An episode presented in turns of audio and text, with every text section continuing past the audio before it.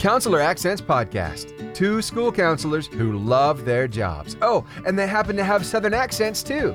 Bless their hearts. I'm Kim Crumley, I'm Laura Rancourt. and you have the microphone. Oh, I do have the microphone. We're still working on our sound. One, Yeah. One microphone, and she's a microphone hog.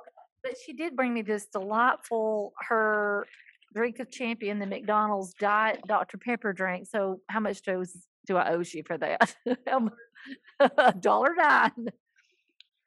So uh, this is a special episode.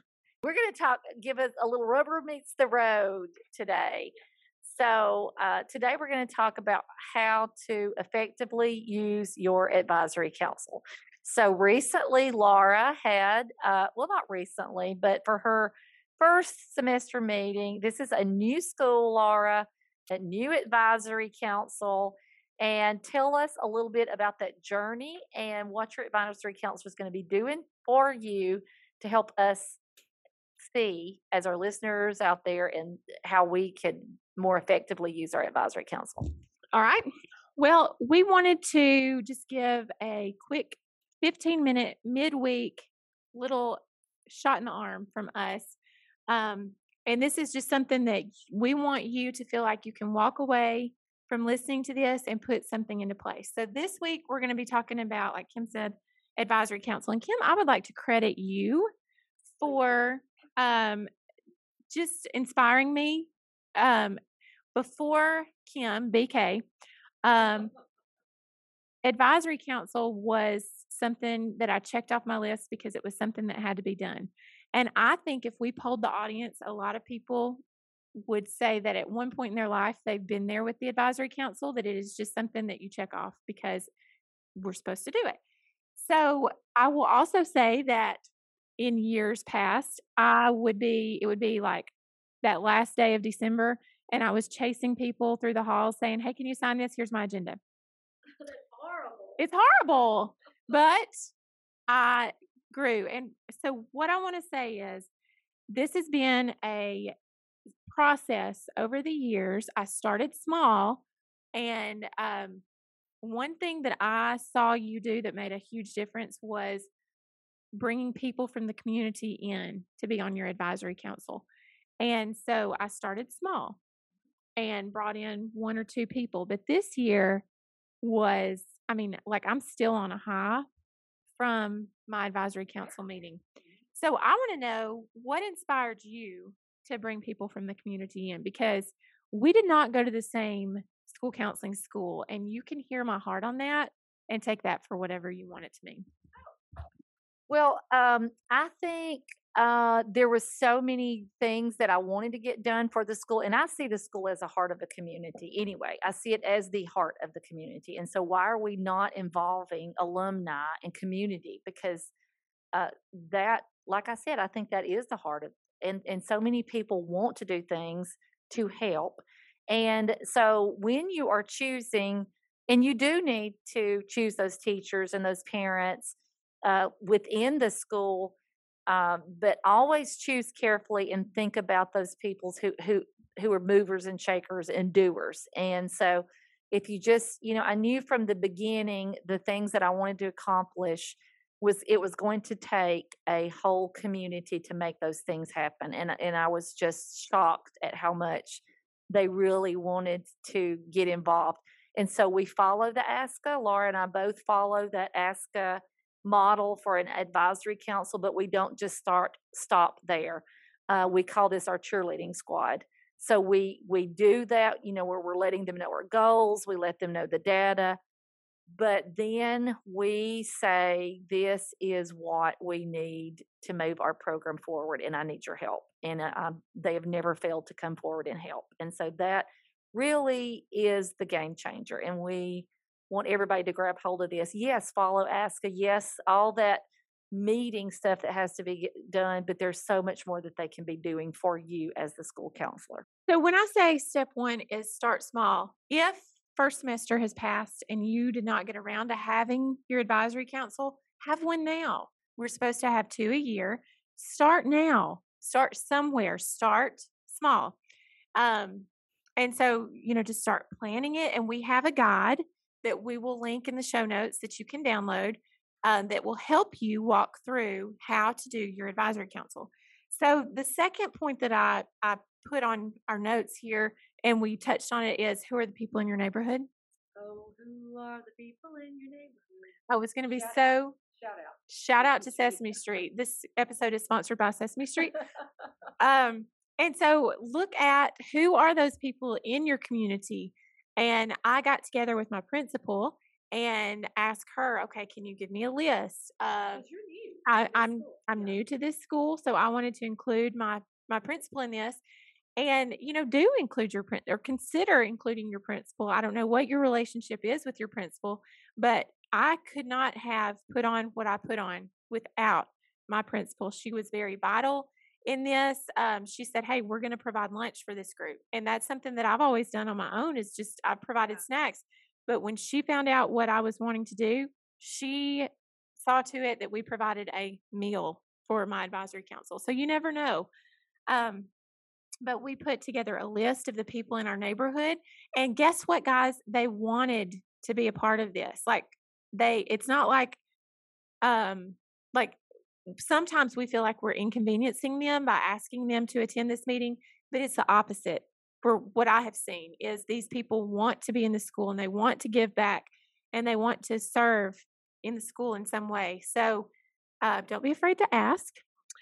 Step number three is what we call humble brag.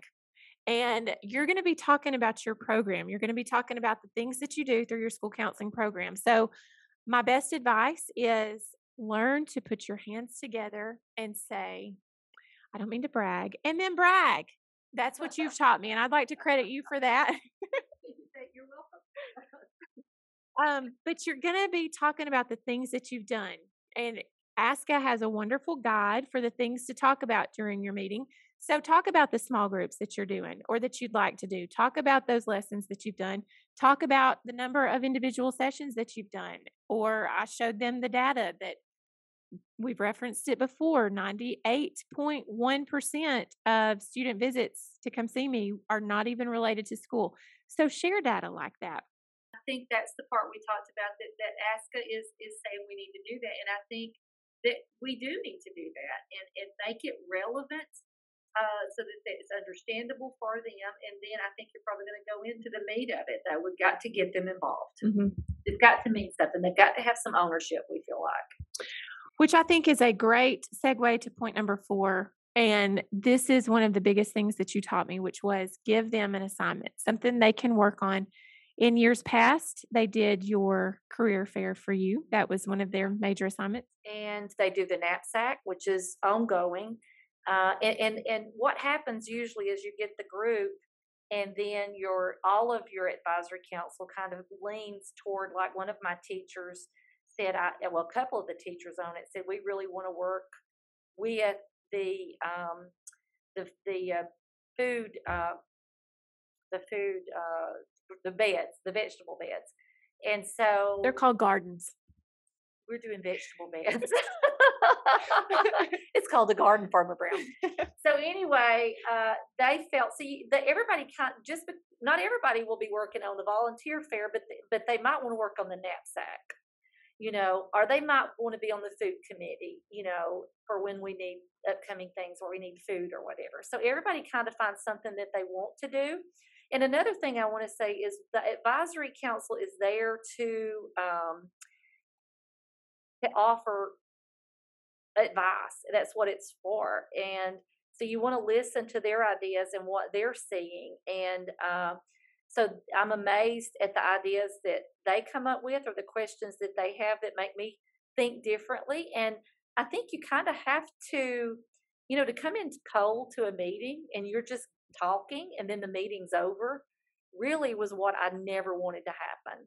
And I think that even, and, and you can't really read that in an ASCA manual. I mean, you want to make sure that happens, but how do you, how do you get to the heart of it? How do you get them to feel a part of and to have ownership? From the get go, I, you know, we, we, you know, we get T-shirt sizes because they're going to get T-shirts. You want to build that family, that bonding, like you guys eating together, having snacks together. So that's why we'll meet more than two times a year. Uh, but they, it's a time saver because they're doing some of the things I can't do. They handled Christmas for me. That's huge because that takes a lot of time for a school counselor to do. So they handled that. They want to help. Find those people who are workers and want to help, and then they'll find the niche that they want to fall into.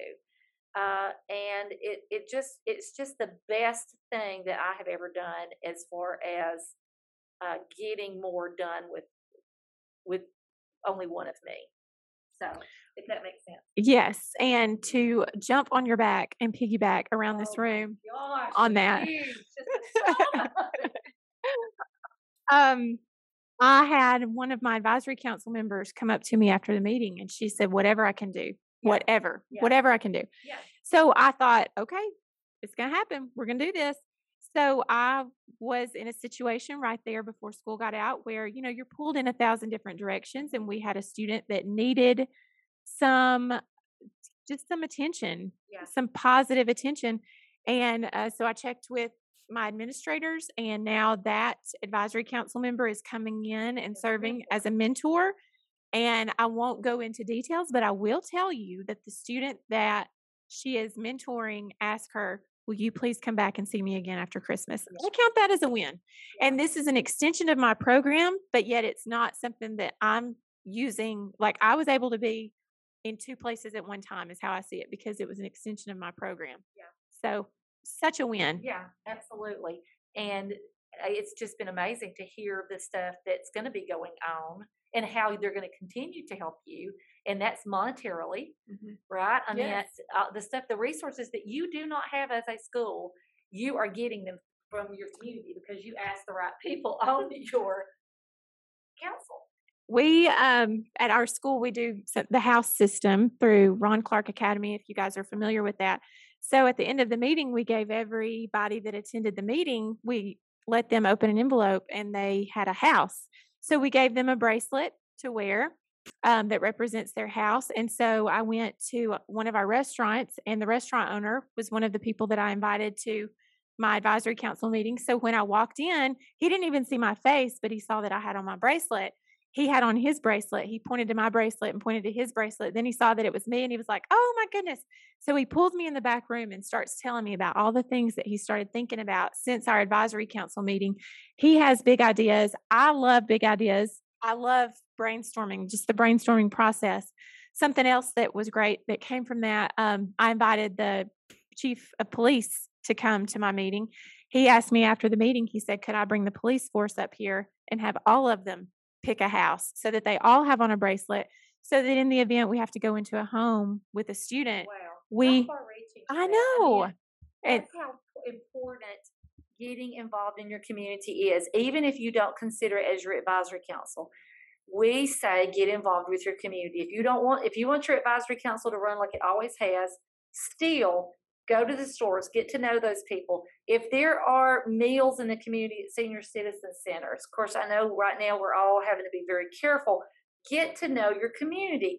You be that link between the community and the school and it will make you look like the leader that you are and it will save time and it will make you more effective which are our three biggies that we we run we we funnel everything through these three questions it makes me look like a superstar and it's not me there are Right. these wonderful people who are are anxious to help children just like we are at the end of my meeting i had one of the guys that i invited say well i'd like to do a fireworks show for y'all and i'm i'm like okay let's do a fireworks show this is great. Why not?